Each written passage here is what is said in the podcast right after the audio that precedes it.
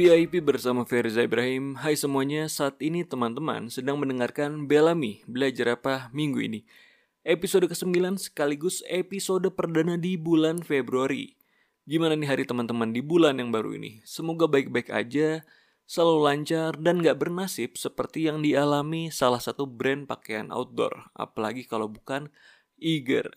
Saya yakin semuanya udah pada tahu kasusnya apa, awal mulanya gimana, tapi pas banget nih, apa yang dialami Iger ini di akhir Januari kemarin masih nyambung sama topik yang akan saya bahas hari ini, yaitu tahapan akhir dari perjalanan konsumen adalah advokasi. Jadi hari ini kita akan sama-sama membahas gimana sih caranya setelah orang beli produk atau jasa yang kita tawarkan, mereka mau menjadi pelanggan tetapnya, dalam artian mereka repeat order akan beli lagi. Kedua, mereka juga mau menjadi seorang advokat, orang yang dengan sukarela mempromosikan produk kita ke teman-temannya, ke keluarganya, dan ke siapa pun lah tentang produk yang mereka gunakan. Jadi jangan lupa dengerin sampai akhir karena topik ini bakal menarik banget dan cocok buat teman-teman yang lagi ngembangin usaha atau bisnis. Kita balik dulu ke kasusnya Iger ya. Ada yang bilang kasusnya ini tuh strategi marketing supaya viral gitu. Wow. Saya rasa sih eh bukan ya. Saya bisa bilang 80 90 persen. 80 sampai 90 persen ini tuh bukan trik marketing atau bukan sebuah gimmick marketing. Ini memang murni sesuatu yang tidak sengaja atau sesuatu keteledoran lah yang akhirnya meledak di media sosial. Menurut saya nggak ada ya brand mana pun, bahkan brand sebesar Iger yang mau viral dan jadi omongan banyak orang itu karena suatu hal yang negatif. Apalagi kalau cara yang dilakukan itu nggak sesuai dengan brand value yang mereka pegang, nilai yang mereka miliki gitu. Brand ini, brand Iger ini punya pesan apa sih yang ingin disampaikan? Nah itu kan uh, value atau misalnya brand Iger ini punya prinsip-prinsip apa sih yang pengen mereka uh, bawa. Nah, itu kan menjadi sebuah uh, value yang mereka miliki. Jadi kecil sekali kemungkinan Iger ini mempertaruhkan image-nya, mempertaruhkan value-nya untuk sebuah strategi marketing yang sangat jelas akan menimbulkan keributan. Kita juga bisa lihat setelah viral, setelah rame di media sosial, banyak netizen yang bilang nggak mau lagi beli produknya Iger. Mereka pengen beralih ke brand-brand lain. Terus juga kita bisa lihat media sosialnya Iger ini dipenuhi dengan cemoohan, dengan ejekan, dengan olokan, dan segala macamnya lah. Tentu kan ini bukan sebuah hal yang brand mana pun inginkan gitu. Jadi nggak semua, jadi gini teman-teman, nggak semua yang viral adalah strategi marketing. Nggak semua yang ramai di media sosial tuh ada marketing di belakangnya. Setiap brand tuh memang pastinya pengen viral ya. Setiap brand tuh pastinya pengen menjadi sebuah bahan omongan banyak orang. Tapi tentunya harus mendukung value yang mereka pegang. Kalau berbicara kasusnya, ngasih surat keberatan pada content creator yang mereview produknya Inger. Padahal bisa dibilang uh, isi videonya tuh memberikan komentar yang positif ya. Feedbacknya bagus gitu. Nah, apa yang dilakukan Iger dengan memberikan surat keberatan ini tuh justru menghambat orang lain yang mau membantu mempromosikan produknya Iger. Jadi ada orang, ini bayangin jadi ada orang yang bersedia dengan sukarela ngebantuin promosi, malah kita persulit, malah kita bikin ribet gitu. Nah teman-teman, bikin review produk di YouTube atau misalnya kita upload foto produk di sosial media, di Twitter, di Instagram itu juga udah termasuk ke dalam aktivitas advokasi gitu melakukan promosi atau ngasih tau orang banyak eh ada loh produk ini. Eh produk ini tuh ABCDEFG loh. Dan yang mereka lakukan itu para konten creator ini atau bahkan kita sendiri kita lakukan tanpa dibayar. Nggak di endorse gitu. Jadi brand atau si perusahaan ini tuh nggak memberikan secara gratis. Jadi yang kita lakukan tuh eh suka rela. Bahkan ada yang rela ngeluarin duit untuk melakukan persiapannya Nah, ini sebenarnya adalah hal yang diinginkan sebuah uh, semua brand ketika ada konsumen yang dengan senang hati mempromosikan uh, produknya itu ke sosial medianya.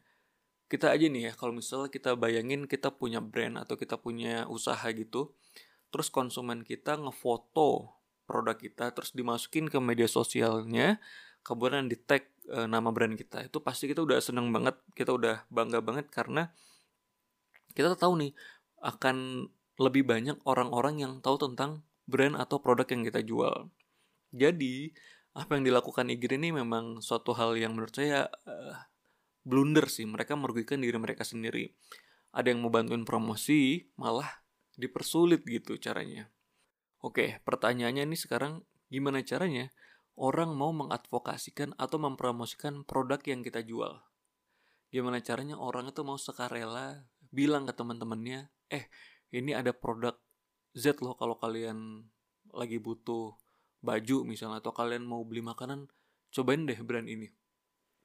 Caranya menurut saya sih cuma satu dan menurut saya itu udah udah sangat menjawab berbagai pertanyaan dan kebutuhan. Jadi cara yang bisa kita lakukan adalah bikin produk yang konsumen suka. Udah itu doang kelar bikin produk kalau misalnya makanan bikin produk yang enak yang mereka pasti doyan gitu. Kalau bikin baju, bikin baju yang nyaman, yang cocok dengan style mereka. Jadi kalau misalnya gini nih teman-teman, kalau kita bikin, wah kita bikin ntar marketing strateginya gini gini gini supaya orang gini gini gini, tapi ternyata produknya itu sendiri nggak disukain atau produknya sendiri ternyata tidak memuaskan, menurut saya strategi marketingnya juga nggak akan berjalan optimal gitu.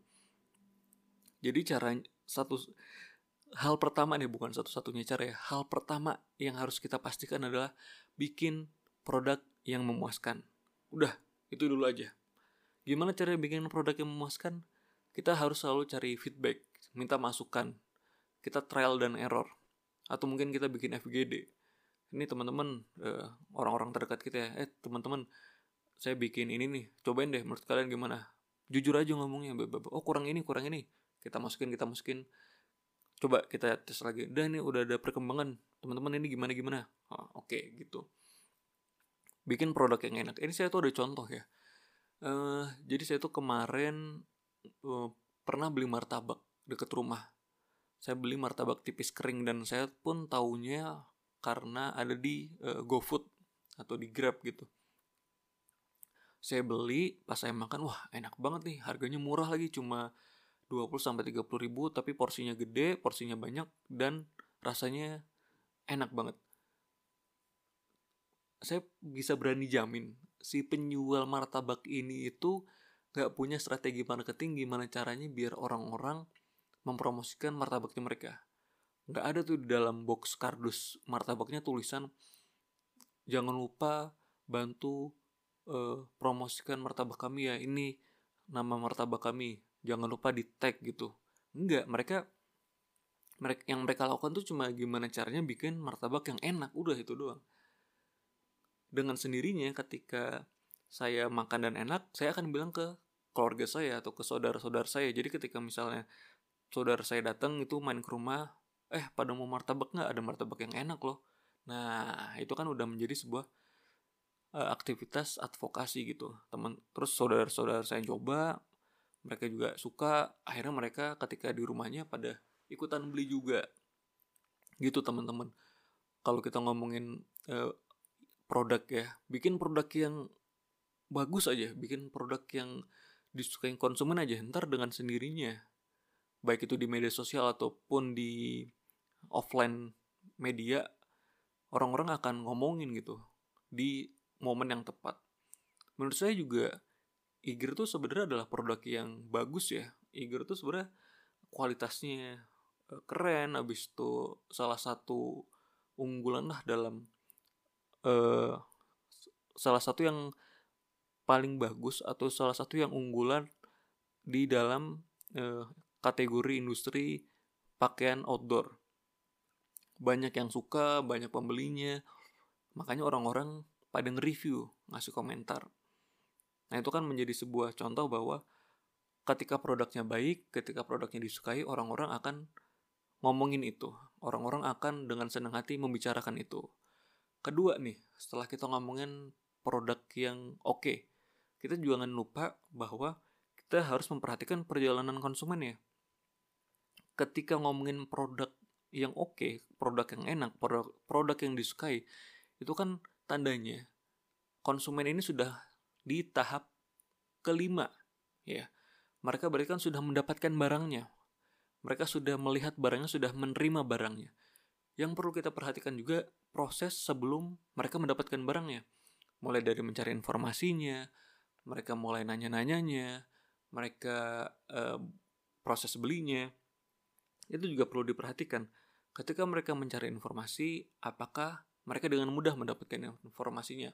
Apakah informasinya ada di media sosial? Apakah informasinya ada di Google misalnya? Apakah dengan mudah mereka mendapatkan informasi tersebut? Kalau mudah, mereka akan lebih uh, seneng gitu oh ternyata gampang nih cari informasinya pasti teman-teman juga pernah ngalamin lah ya kalau misalnya pengen beli sesuatu dan informasinya berter bertebaran di internet pasti akan ngerasa lebih tenang gitu untuk beli kemudian juga selain informasi eh, ketika konsumen ini mencari produknya apakah proses belinya gampang gitu. Misalnya sekarang saya di Bandung, kalau misalnya saya mau beli brand X, apakah saya harus uh, datang ke tokonya? Apakah tokonya jauh? Apakah saya tinggal tunggu di rumah aja? Beli lewat handphone atau beli lewat marketplace? Semakin gampang, semakin mudah, semakin nyaman, akan semakin membuat konsumen ini ngerasa lebih uh, senang hati gitu untuk mempromosikan produk yang dibeli. Jadi gitu ya teman-teman. Menurut saya udah kalau ngomongin advokasi ini fokusnya kedua itu dulu aja. Bikin produk yang bagus, kemudian jangan lupa pikirkan gimana caranya mereka itu mudah dan nyaman dalam proses pembeliannya. Kalau udah mereka merasakan itu, saya bisa ngasih persentase di atas 80% deh. Mereka akan uh, mengadvokasikan produk kita. Terus gini, pertanyaan berikutnya, kalau tadi udah orang udah bersedia mengadvokasikan atau mempromosikan produk, gimana caranya mereka menjadi pelanggan tetap atau mereka men, uh, melakukan repeat order gitu? Tentu pertama jawabannya masih sama, bikin produk yang enak. Kalau enak, orang doyan ya pasti akan beli lagi dong.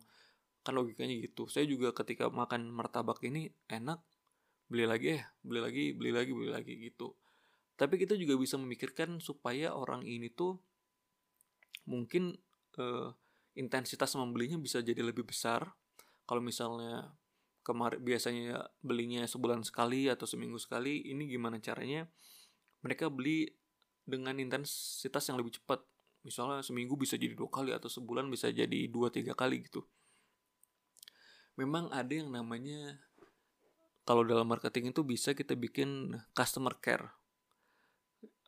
Tapi kalau hal lain, kalau customer care itu memang fokus ke gimana setelah pembelian ini konsumen itu masih ngerasa ya, engage sama si produknya. Bisa juga kita bikin loyalty program atau misalnya kita ngasih eh, rewards ke pembeli.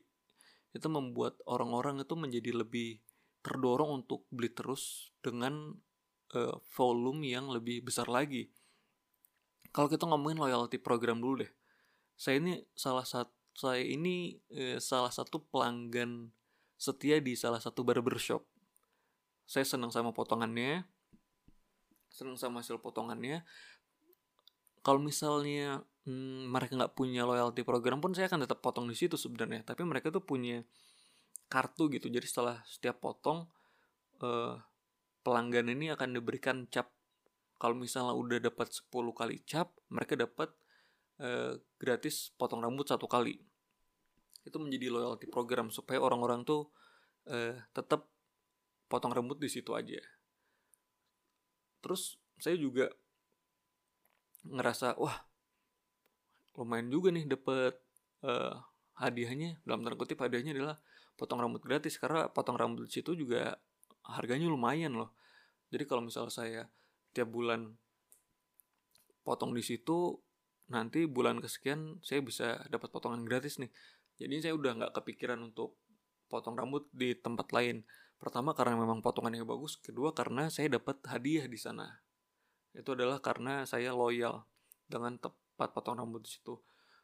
Bisa juga dengan menggunakan rewards. Ya ini mirip-mirip juga sih. Salah satunya yang digunakan oleh Starbucks. Saya pernah baca kalau Starbucks itu ngasih poin setiap kali kunjungan. Jadi kalau kita berkunjung ke Starbucks gitu melakukan pembelian, nanti kita dapat uh, poin sekian. Ntar kalau misal poinnya udah sekian bisa ditukarkan dengan hadiah tertentu. Jadi itu itu yang bisa dilakukan supaya uh, orang-orang itu melakukan repeat order. Tapi menurut saya balik lagi, kalau misalnya kita nih sekarang mikirin loyalty program, kita ngasih rewards ke konsumen, tapi ternyata mereka tuh nggak suka-suka banget sama produk yang kita jual ya mereka sih mana mau beli lagi gitu kalau misalnya saya ditawarin nih ada tempat potong rambut kalau misalnya kita potong rambut di situ tiga kali aja nanti dapat gratis potong satu kali. Tapi pas saya datang pertama kali wah hasilnya mengecewakan. Ya mana mau saya datang lagi ke sana? Gitu ya teman-teman. Jadi kalau kita misalnya berbicara tentang bagaimana supaya orang-orang itu mau menjadi konsumen loyal kita pertama pastikan dulu memang produknya ini bagus kedua kita bisa ngasih loyalty program atau misalnya kita bikin rewards gitu. Kalau misalnya teman-teman ngerasa ah belum bisa nih bikin loyalty program atau misalnya e, ngasih rewards ya udah. Menurut saya masih bukan sebuah masalah besar. Karena orang akan tetap datang kalau mereka tahu bahwa produk yang mereka beli itu enak atau mereka suka dengan produk tersebut. Jadi buat konten kali ini, buat episode kali ini, ketika berbicara tentang advokasi, menurut saya nggak ada cara yang paling jitu, nggak ada cara yang paling mujarab selain bikin produk yang disukain orang. Oke, terima kasih teman-teman yang sudah mendengarkan sampai akhir. Semoga ada ilmu yang teman-teman dapatkan ada manfaatnya. Minggu depan kita bahas topik yang lain yang gak kalah seru karena uh, topik perjalanan konsumen ini sudah berakhir. Jadi kita selama beberapa episode ke belakang sudah ngomongin gimana caranya meningkatkan awareness, bagaimana meningkatkan appeal, bagaimana meningkatkan uh, ask, kemudian pembelian dan akhirnya sekarang advokasi. Semoga perjalanan konsumen ini, eh, semoga informasi tentang perjalanan konsumen ini bermanfaat buat teman-teman, bisa diaplikasikan ke bisnis teman-teman.